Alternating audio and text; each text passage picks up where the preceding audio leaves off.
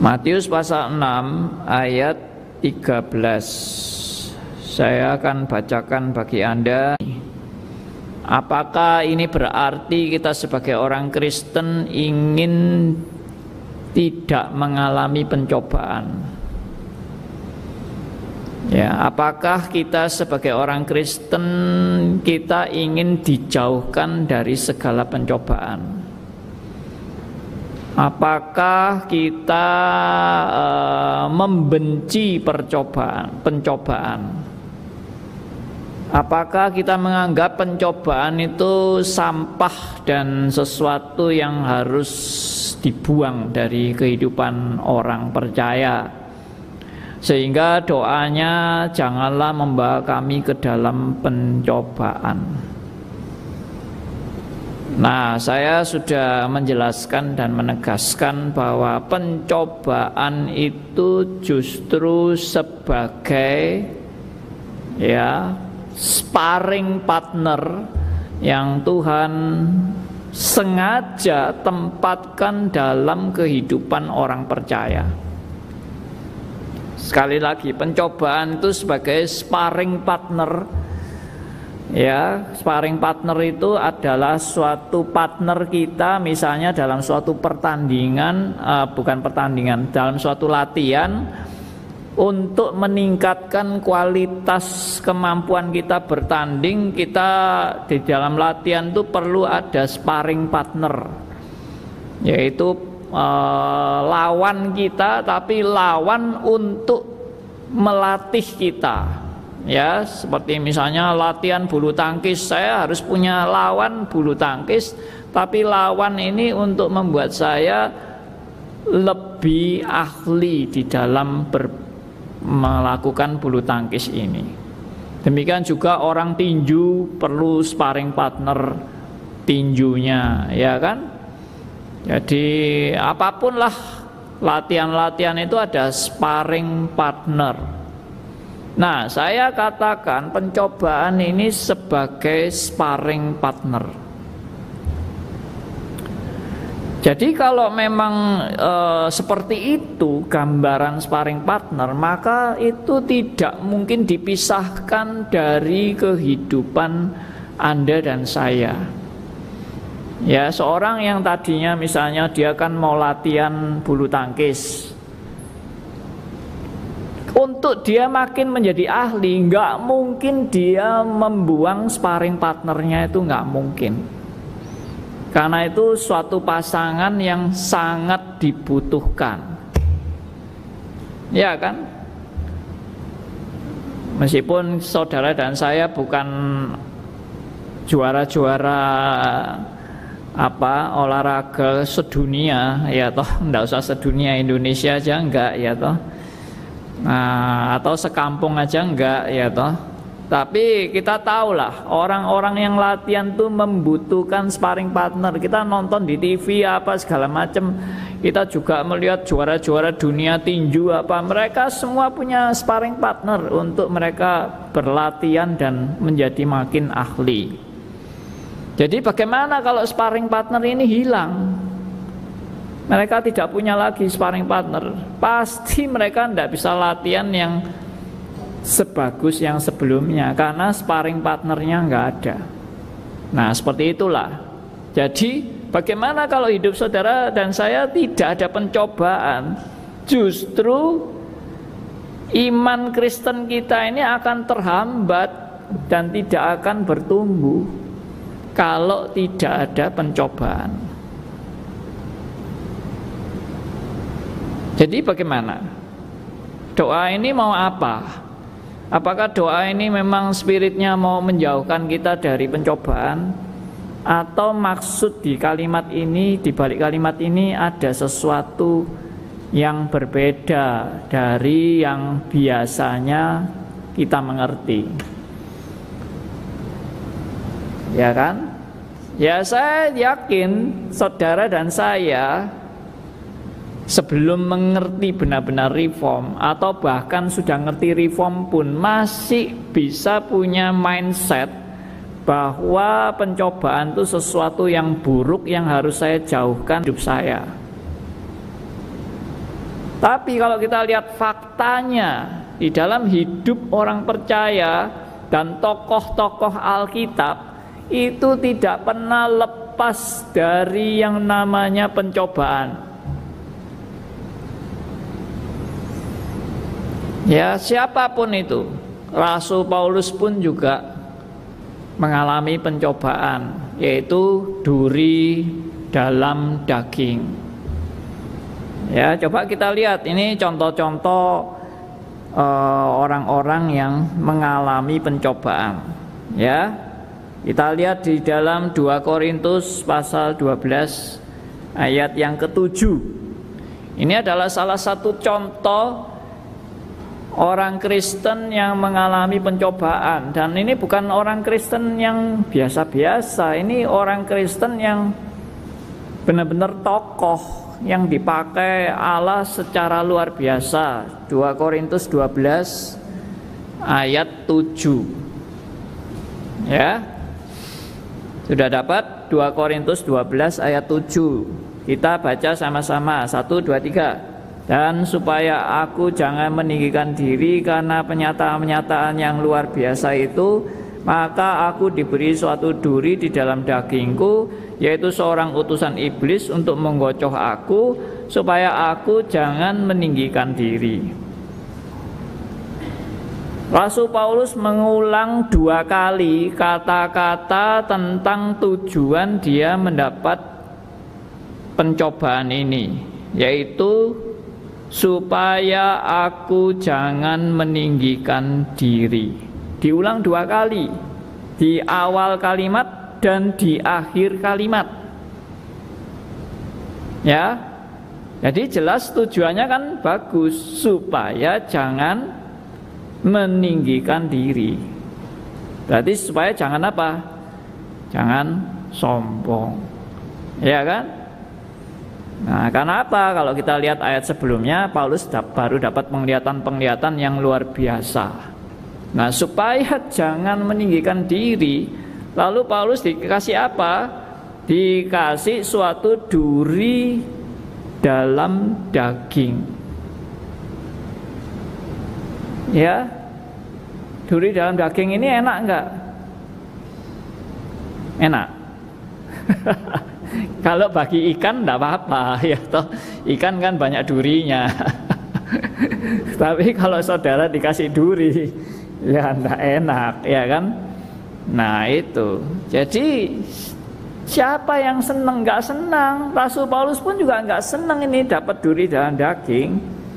Tapi dia juga menjelaskan apa itu duri dalam daging nah ini yang mengejutkan ternyata duri dalam daging yang diterjemahkan oleh Rasul Paulus ini adalah utusan iblis untuk menggocoh aku. Nah, inilah yang saya sebut tadi sebagai sparring partner. Ya. Ternyata Tuhan, saya percaya ini semua di dalam kendali Tuhan. Ini bukan suatu kebetulan bahwa tiba-tiba muncullah utusan iblis itu terus mau mengganggu Rasul Paulus secara kebetulan saja. Tidak, saya tidak yakin, bukan tidak yakin, saya tidak percaya ada kebetulan. Ya, kecuali saudara adalah reform liberal atau reform moderat. Ya, saya reform klasik. Dan saya percaya mutlak bahwa tidak ada kebetulan. Semua dalam kendali Tuhan yang maha kuasa dan berdaulat sepenuhnya atas segala sesuatu termasuk kendali Tuhan terhadap setan. Nah, saudara yang sudah pernah ikut satanologi, seri satanologi di radio RMC waktu itu sampai kurang lebih kalau nggak salah ingat 24 sesi saya membahas satanologi. Ya itu baru jelas itu.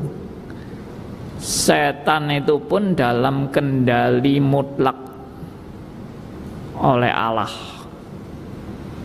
Dulu pikiran saya terus terang aja waktu saya belum mengerti reform klasik ini pikiran saya ya setan sama Tuhan itu saling setan dibandingkan kuasa Allah.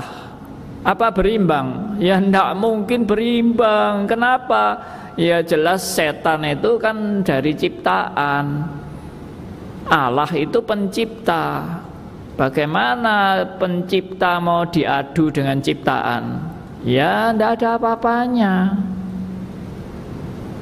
Nah, jadi dalam hal ini saya juga percaya mutlak bahwa setan pun dalam kendali Allah yang dipakai Tuhan, perhatikan ini kata-kata ini dipakai Tuhan untuk menjadi sparring partnernya Paulus ya supaya Paulus melalui peristiwa ini jangan meninggikan diri.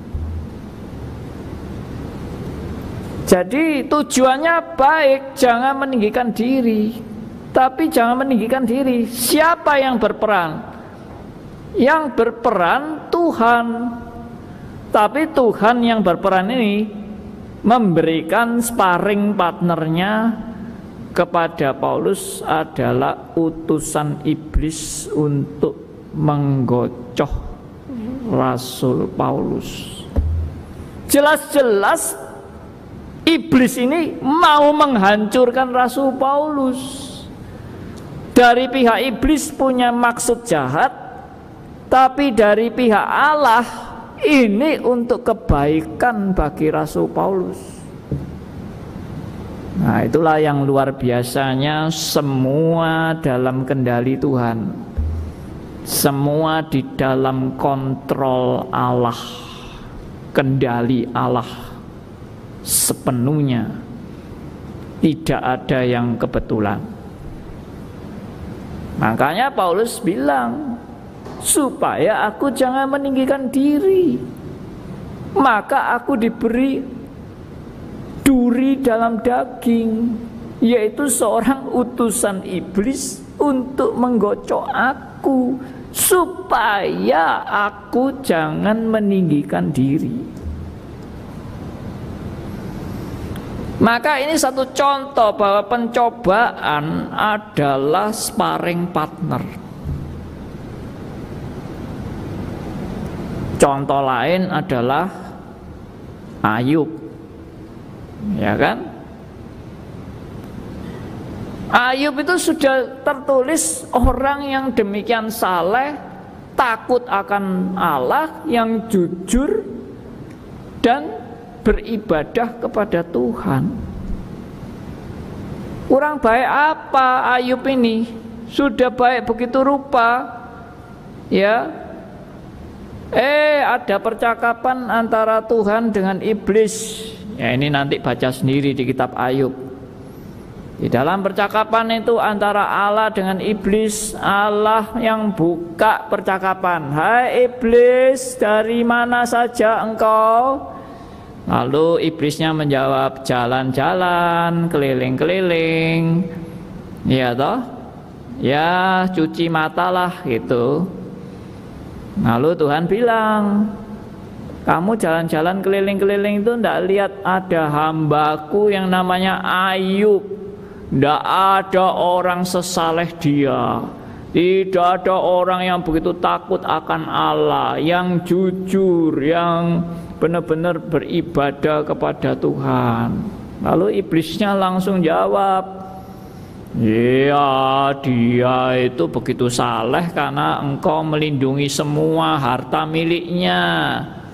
Coba kalau semua harta miliknya itu dirampas dari dia, diambil dari dia, pasti Ayub akan mengutuki engkau. Lalu Tuhan bilang apa? Silahkan dicoba. Sekarang semua milik Ayub ada di tangan kamu. Berarti yang menyerahkan Ayub untuk dicoba ini siapa? Ya Tuhan yang menyerahkan. Yang bikin gara-gara sampai iblis mau menggoda Ayub, siapa yang bikin gara-gara? Ya Tuhan yang bikin gara-gara. Ya. Kalau dari awal Tuhan tidak pernah ngomong tentang Ayub, Ayub aman-aman aja karena iblis itu sudah males menggoda Ayub itu. Ya. Pernah pernah dengar berita bahwa iblis pernah males. Nah, ini ini berita dari saya ya toh. Jadi iblis itu pernah males. Malesnya karena apa? Kalau dia tahu orang ini sudah dilindungi Tuhan, tidak mungkin bisa ditembus. Iblisnya males ya toh. Tapi kalau misalnya Tuhan yang buka pagar, wah semangat dia. Wah ini giliran saya habisin dia, ya toh. Nah itulah yang dilakukan oleh iblis. Akhirnya Tuhan memang betul-betul buka pagar, silakan. Nah iblisnya semangat langsung beres, gua habisi Ayub itu ya Akhirnya benar-benar habis itu Ayub itu. Wah, hartanya semua lenyap, bahkan anaknya mati semua. Waduh, luar biasa. Jadi malapetaka ini sebetulnya bukan semata-mata dari iblis, tapi Tuhan yang menawarkan pada iblis. Sekali lagi, ini adalah pencobaan. Kenapa Tuhan menawarkan Ayub kepada iblis? Ini tetap sama spiritnya yaitu koridornya itu sama, suatu pola yang sama yang Tuhan pakai setan untuk mencapai tujuan yang baik.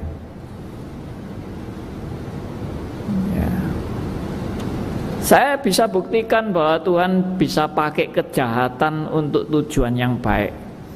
Ada orang yang bilang mana mungkin Tuhan pakai kejahatan untuk tujuan kok mana mungkin mana mungkin ini buktinya tadi duri dalam daging itu utusan iblis. Yang kedua Ayub. Ya toh? Iblis malah tambah digoda oleh Tuhan untuk menggoda Ayub. Ya. Kan gitu, makanya saya bikin tema di temanya ini uh, Ayub dicoba itu temanya apa?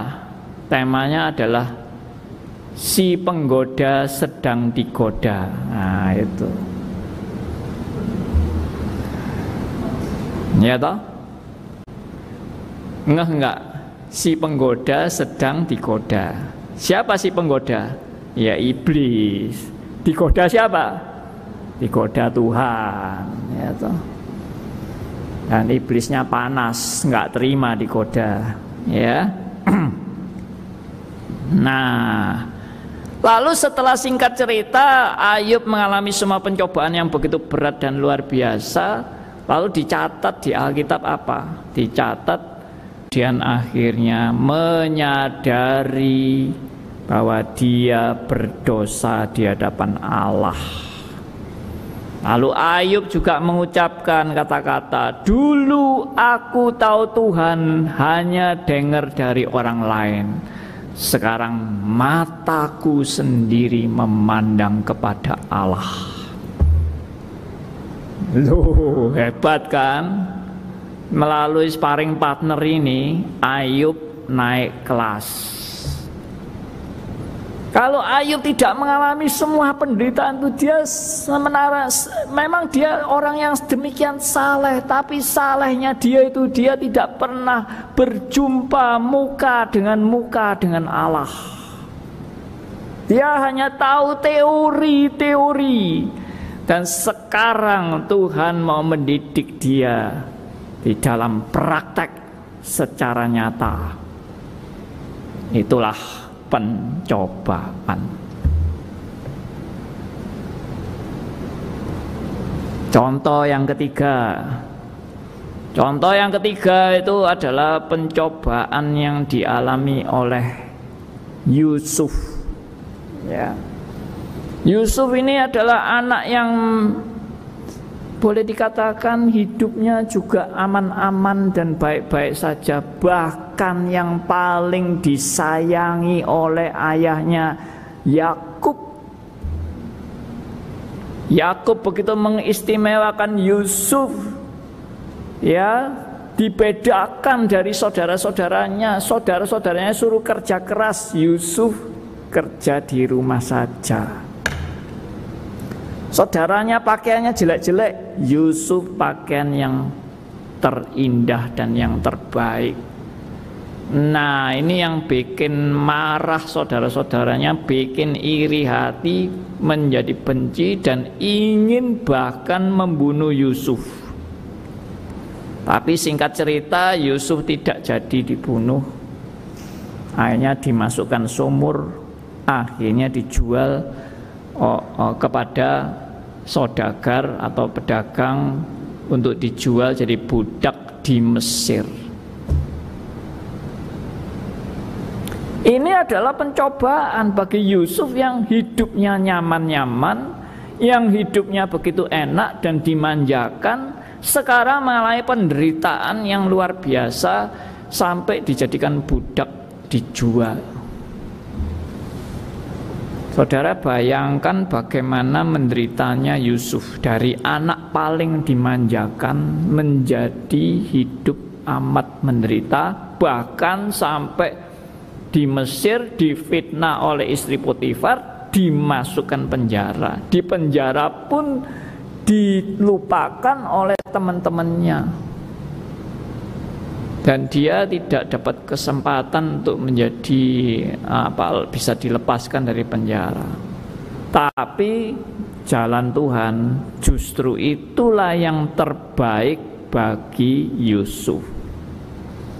Saya pernah membuat satu khotbah dengan judul Yusuf dan Providensia Allah. Ya.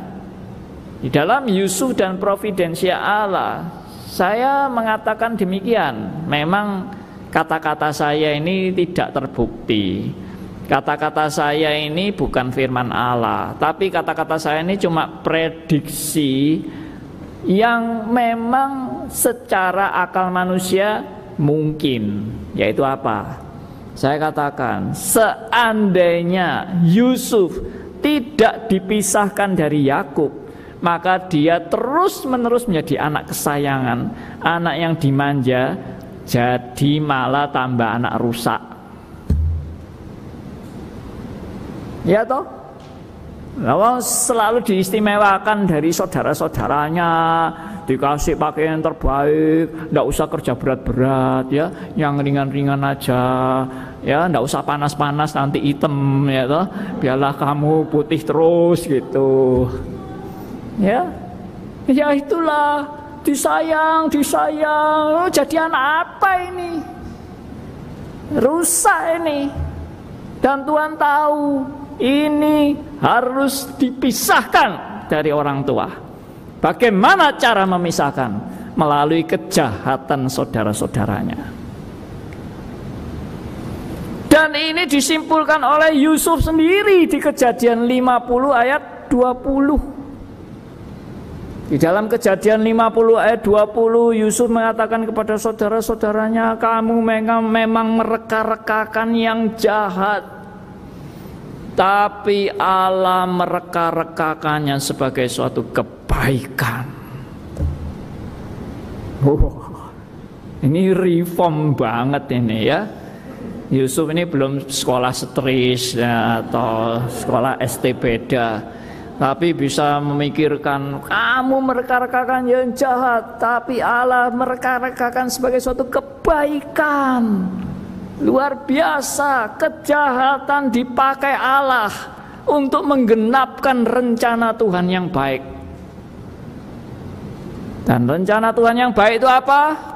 Yusuf tidak bilang rencana yang baik adalah aku sekarang jadi raja, lu jadi kere, rasain lu ya. Lu sekarang ngemis-ngemis sama saya, kapokmu kapan? Nah, Yusuf tidak ngomong gitu. Yusuf ngomongnya Allah mereka-rekakan sebagai suatu kebaikan yaitu untuk memelihara suatu bangsa yang besar. Yaitu siapa? Israel. Untuk menggenapi apa? Menggenapi janji Allah sendiri. Janji Allah kepada siapa? Abraham. Itu. Jadi ini sparring partner saudara sekali lagi Pencobaan adalah sparring partner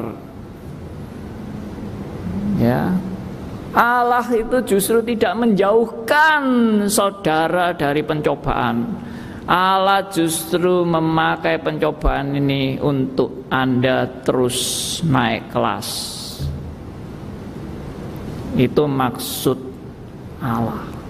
Maka ini sangat sinkron dengan Yakobus pasal 1 ayat 2 sampai ayat 4. Mari kita baca ya, ini sinkron sekali, ini sejalan sekali dengan Yakobus pasal 2 ayat eh Yakobus 1 sorry. Yakobus pasal 1 ayat 2 sampai 4.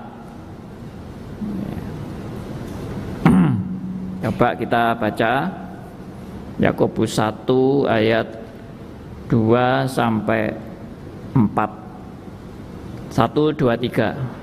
Saudara-saudaraku, anggaplah sebagai suatu kebahagiaan apabila kamu jatuh ke dalam berbagai-bagai pencobaan, sebab kamu tahu bahwa ujian terhadap imanmu itu menghasilkan ketekunan, dan biar ketekunan itu memperoleh buah yang matang, supaya kamu menjadi sempurna dan utuh dan tak kekurangan suatu apa pun. Nah, hebat kan?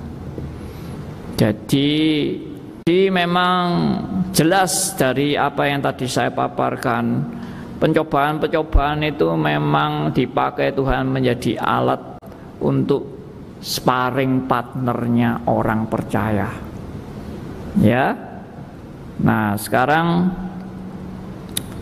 saya mengajak saudara melihat ayat yang amat sangat terkenal dan yang bolak-balik juga pasti saudara dengar berbagai macam khotbah dari ayat ini yaitu Roma 8 ayat 28. Ini semua juga sangat sinkron dan sangat jelas seperti yang tadi saya paparkan. Roma 8 ayat 28 Ya kita baca sama-sama 1, 2, 3 Kita tahu sekarang bahwa Allah turut bekerja dalam segala sesuatu untuk mendatangkan kebaikan bagi mereka yang mengasihi Dia, yaitu bagi mereka yang terpanggil sesuai dengan rencana Allah. Jadi saya menerjemahkan Allah turut bekerja dalam segala sesuatu. Segala sesuatu ini benar-benar segala sesuatu. Karena ada orang yang bilang segala sesuatu itu ya hanya yang baik-baik saja. Kalau yang jelek-jelek Tuhan tidak bekerja di situ. Tuhan tidak bekerja pada hal-hal yang jelek-jelek, yang negatif, yang jahat dan sebagainya. Tidak. Tuhan hanya bekerja segala sesuatu untuk uh, tentang hal yang baik-baik saja. Tidak, saya katakan segala sesuatu di sini, termasuk hal yang baik, termasuk hal yang jahat, termasuk hal yang positif, termasuk hal yang negatif. Allah bekerja dalam segala sesuatu untuk mendatangkan kebaikan bagi mereka yang mengasihi Dia. Bagaimana kalau itu misalnya kesalahan kita sendiri? Bagaimana kalau itu misalnya kita tidak melakukan tanggung jawab kita? Bagaimana itu kalau misalnya kita menentang firman Tuhan? Nah, saya mau kasih Anda suatu perisa posisi dulu. Perisa posisi ini penting karena saudara kalau mau menafsirkan Alkitab tanpa perisa posisi pasti juga kacau balau. Perisa posisinya apa? Yang dimaksud di sini Allah bekerja dalam segala sesuatu untuk mendatangkan kebaikan bagi mereka yang mengasihi dia yaitu bagi mereka yang terpanggil sesuai dengan rencana Allah. Jadi ini perisa posisinya itu Allah bekerja itu kepada siapa? Yang mendatangkan kebaikan tuh kepada siapa Allah mendatangkan kebaikan? Jelas kalau kita lihat konteksnya Roma 8 ayat 28 yang dimaksud Allah itu mau menyediakan segala sesuatu untuk kebaikan-kebaikan siapa? Ya kebaikan orang pilihannya. Kebaikan anak-anak Tuhan. Tuhan tidak bekerja lalu untuk oh semuanya semuanya tidak terkecuali siapa pun untuk iblis pun Tuhan mendatangkan kebaikan untuk iblis. Mana ada ya toh? Ya tidak ada Tuhan mendatangkan kebaikan untuk iblis. Ya. Jadi di sini jelas kebaikan adalah untuk orang pilihan.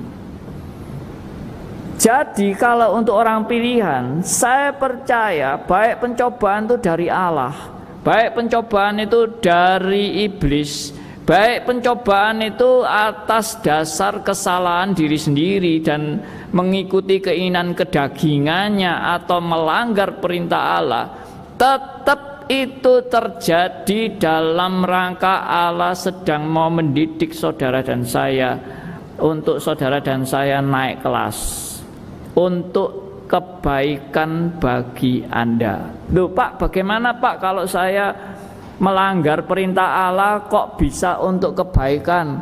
Nah itu saya sudah juga bolak-balik kasih contoh yang jelas.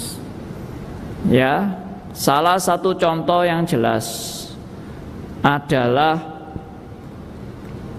Raja Daud. Jelas-jelas Raja Daud ini adalah orang yang sangat cinta Tuhan orang yang sangat dekat dengan Tuhan, orang yang membuat mazmur-mazmur yang luar biasa untuk Tuhan dan cintanya kepada Tuhan luar biasa. Lalu Daud jatuh dalam dosa karena memenuhi keinginan kedagingannya berzina dengan Batseba. Bukankah ini pelanggaran terhadap firman Allah? Yes. Bukankah ini Daud uh, apa ini mengabaikan perintah Tuhan? Yes. Bukankah Daud ini hanya memuaskan hawa nafsunya? Yes. Bukankah Daud tidak bertanggung jawab? Yes. Tapi semua yang yes yes yes ini saya tetap percaya itu tetap dalam pemeliharaan Allah. Itu yang saya katakan kemarin di seminar. Kenapa tetap dalam pemeliharaan Allah? Kalau Daud tidak di dalam pemeliharaan Allah, dia dibiarkan terus jatuh, jatuh, jatuh, jatuh dan tidak akan kembali lagi kepada Tuhan. Karena Tuhan sudah lepas dan tidak lagi memelihara Daud. Habis hancur binasa. Lalu buat apa Tuhan mengizinkan tanda petik mengizinkan dan saya percaya itu juga tetap di dalam kedaulatan dan penetapan Allah terjadinya peristiwa Daud menyimpang dari hukum Allah berzina dengan Batseba itu tetap di dalam kedaulatan dan rencana Tuhan. Nah, ini kata-kata ini orang reform sendiri pun tidak banyak yang mau menyetujui. Ya. Karena sering kali yang diomongkan Tuhan oh apa Tuhan memang berdaulat tapi Tuhan tidak menetapkan. Ya itu yang saya bingung malahan. Bagaimana Tuhan berdaulat tapi tidak menetapkan Tuhan memang berdolat atas terjadinya segala sesuatu, tapi Tuhan tidak menetapkan dosa. Loh, bagaimana Tuhan bisa tidak menetapkan dosa tapi berdolat atas dosa? Nah, itu yang bikin tambah kacau. Anda kalau belajar reform sekalian belajar mati-matian tentang reform. Dan orang yang belajar mati-matian reform pasti nanti akhirnya sampai pada kesimpulan reform klasik atau reform puritan. Dan percaya semua terjadi dalam kedaulatan Allah. Ya, ini saya mau kasih lebih terperinci ini supaya Anda juga meskipun dalam khotbah tetap belajar sesuatu yang amat sangat penting. Yaitu apa? Bagaimana seseorang bisa sampai jatuh dalam dosa padahal dia begitu cintanya kepada Tuhan. Pertanyaan ini juga saya berikan di beberapa khotbah saya, yaitu saya juga di Facebook saya barusan kasih status, bukan barusan, sudah agak lama. Saya bilang begini, kalau Adam dan Hawa yang diciptakan Allah sebagai makhluk yang paling sempurna dari segala ciptaan, Adam dan Hawa diciptakan sebagai manusia yang jelas ciptaan paling sempurna menurut gambar dan rupa Allah. Kenapa gambar dan rupa Allah ini waktu digoda oleh si iblis yang pakai ular bisa kalah pinter? Coba jawab. Ya kan? Kan memang ciptaan Tuhan itu yang terbaik toh. Betul nggak terbaik? Harus ngomong betul mau sok ngomong enggak ya toh? Ciptaan Allah yang terbaik toh. Yes terbaik. Belum jatuh dalam dosa kan? Belum jatuh dalam dosa jadi belum bercacat kan belum bercacat lalu iblis yang menggoda iblis ini sudah jatuh kan yes sudah jatuh yang sudah jatuh kok mengalahkan yang belum jatuh Ayo dipikir. Kalau pinter-pinteran ini lebih pinter Adam dan Hawa toh daripada iblis yang sudah jatuh toh. Orang yang sudah jatuh itu kan goblok. Goblok jatuh. Nah, yang sudah goblok jatuh ini kok bisa mengalahkan yang belum jatuh. Nah, coba dipikir ya toh. Selalu saya kalau lihat jawaban klasik itu adalah karena Allah memberikan kebebasan. Ya toh silahkan pilih Mau pilih jalan yang baik atau pilih jalan yang buruk Itu adalah kebebasanmu Itu jawaban klise Tapi jawaban klise kalau Adam dan Hawa itu punya pengetahuan yang sempurna akan Allah dia tidak mungkin bisa dibohongi oleh si iblis. Coba pikir baik-baik kata-kata saya ini. Kalau Adam dan Hawa itu punya yang sempurna akan Allah, pasti dia tidak bisa kena bohong oleh si ular ini. Biarpun punya kebebasan, tapi pikirannya sempurna. Hah? Yo, berarti ada something yang membuat Adam dan Hawa jatuh. Saya juga yakin Daud yang begitu cinta akan Tuhan ada something yang membuat Daud jatuh. Tapi memang ada bedanya. Adam dan Hawa jatuh dan Daud jatuh kalau Daud kan sudah jatuh dalam dosa, sudah lahir dalam keadaan dosa, ya itu lebih lumrah dibandingkan Adam dan Hawa yang belum pernah jatuh. Ya. Nah, lalu kalau kita sudah mengerti ini, tidak ada satupun kejadian bisa terjadi di luar kedaulatan Allah, di luar rancangan penetapan Allah yang sempurna. Tidak ada. Ya, dalam hal ini memang saya banyak diserang oleh rekan-rekan saya dari reform katanya Andi Halim itu hyper Calvinism ya toh? Ekstremis. Ya ini kadrun ini pikiran kadrun ya toh? Ya ini radikal ini radikal reform radikal. Wah, ya terserahlah lu mau bicara apa pun terserah ya toh? Tapi buktikan kalau saya salah buktikan kalau analisa saya ini tidak alkitabiah buktikan. Ya buktikan kalau saya ini ngawur. Ya saya ini bukan ngomong kayak gini ngarang-ngarang sendiri tidak.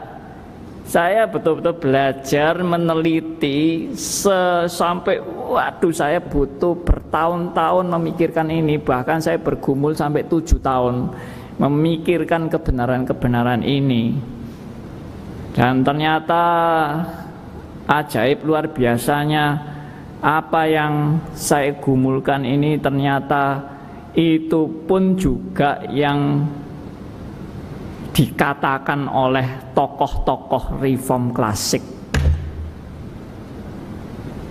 Ya, makanya saya tidak perlu ngutip lah si A ngomong begini, si B ngomong begini, si C ngomong begini. Saya itu paling agak males suruh ngomong-ngomong gitu seolah-olah kalau saya sudah pakai tokoh si A ngomong gini oh berarti ini sah karena si A ngutip si A, ngutip si B, itu baru sah. Saya saya bukan anti ini loh ya, seperti sekarang yang lagi viral itu ES itu yang tidak mau konsili-konsili gereja apa segala macam itu saya bukan mau niru dia enggak. Saya sangat menghargai konsili gereja itu ya. Ya tapi saya bukan mau pikiran saya jadi liar ke mana-mana sakar PDW bukan. Saya ini benar-benar memikirkan untuk betul-betul konsisten back to the Bible. Kalau Anda memang mau menerima suatu kebenaran, Allah berdolat. Berdolat atas apa?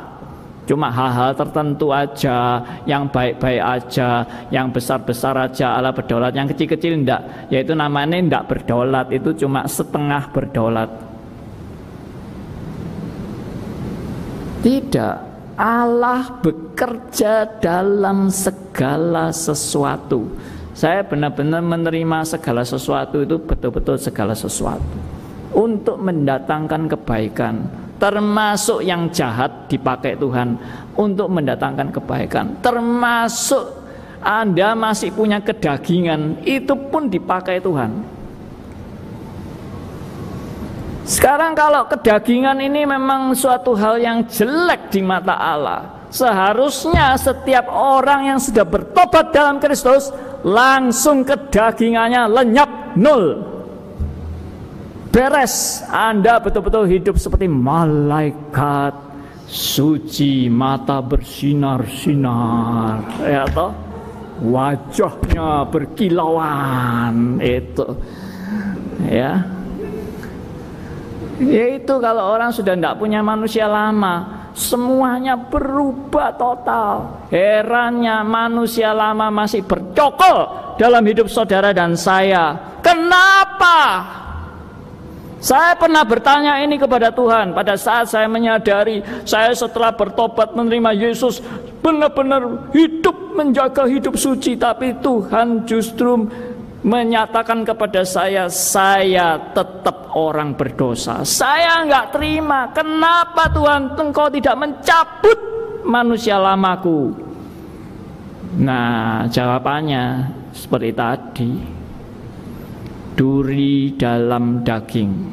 Dan Tuhan bilang kepada Paulus, Ya, Paulus kan minta duri dalam daging dicabut dari dirinya. Sampai tiga kali Paulus bilang, aku minta sama Tuhan supaya duri dalam daging ini dicabut, supaya utusan iblis ini diusir daripadaku.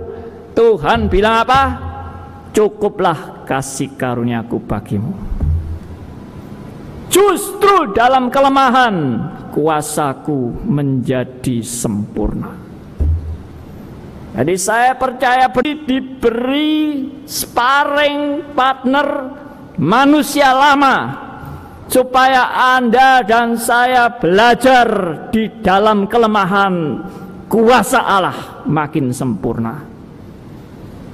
Bukan di dalam kesempurnaanmu kuasa Allah sempurna, di dalam kelemahanmu kuasa Allah sempurna. Puji Tuhan. Dalam hal inilah semua ditetapkan terjadi dalam hidup saudara dan saya supaya kita makin mengenal siapa diriku dan siapa Tuhan yang sebenarnya. Kiranya ini boleh menjadi berkat bagi Anda di dalam bertumbuh dalam anugerah.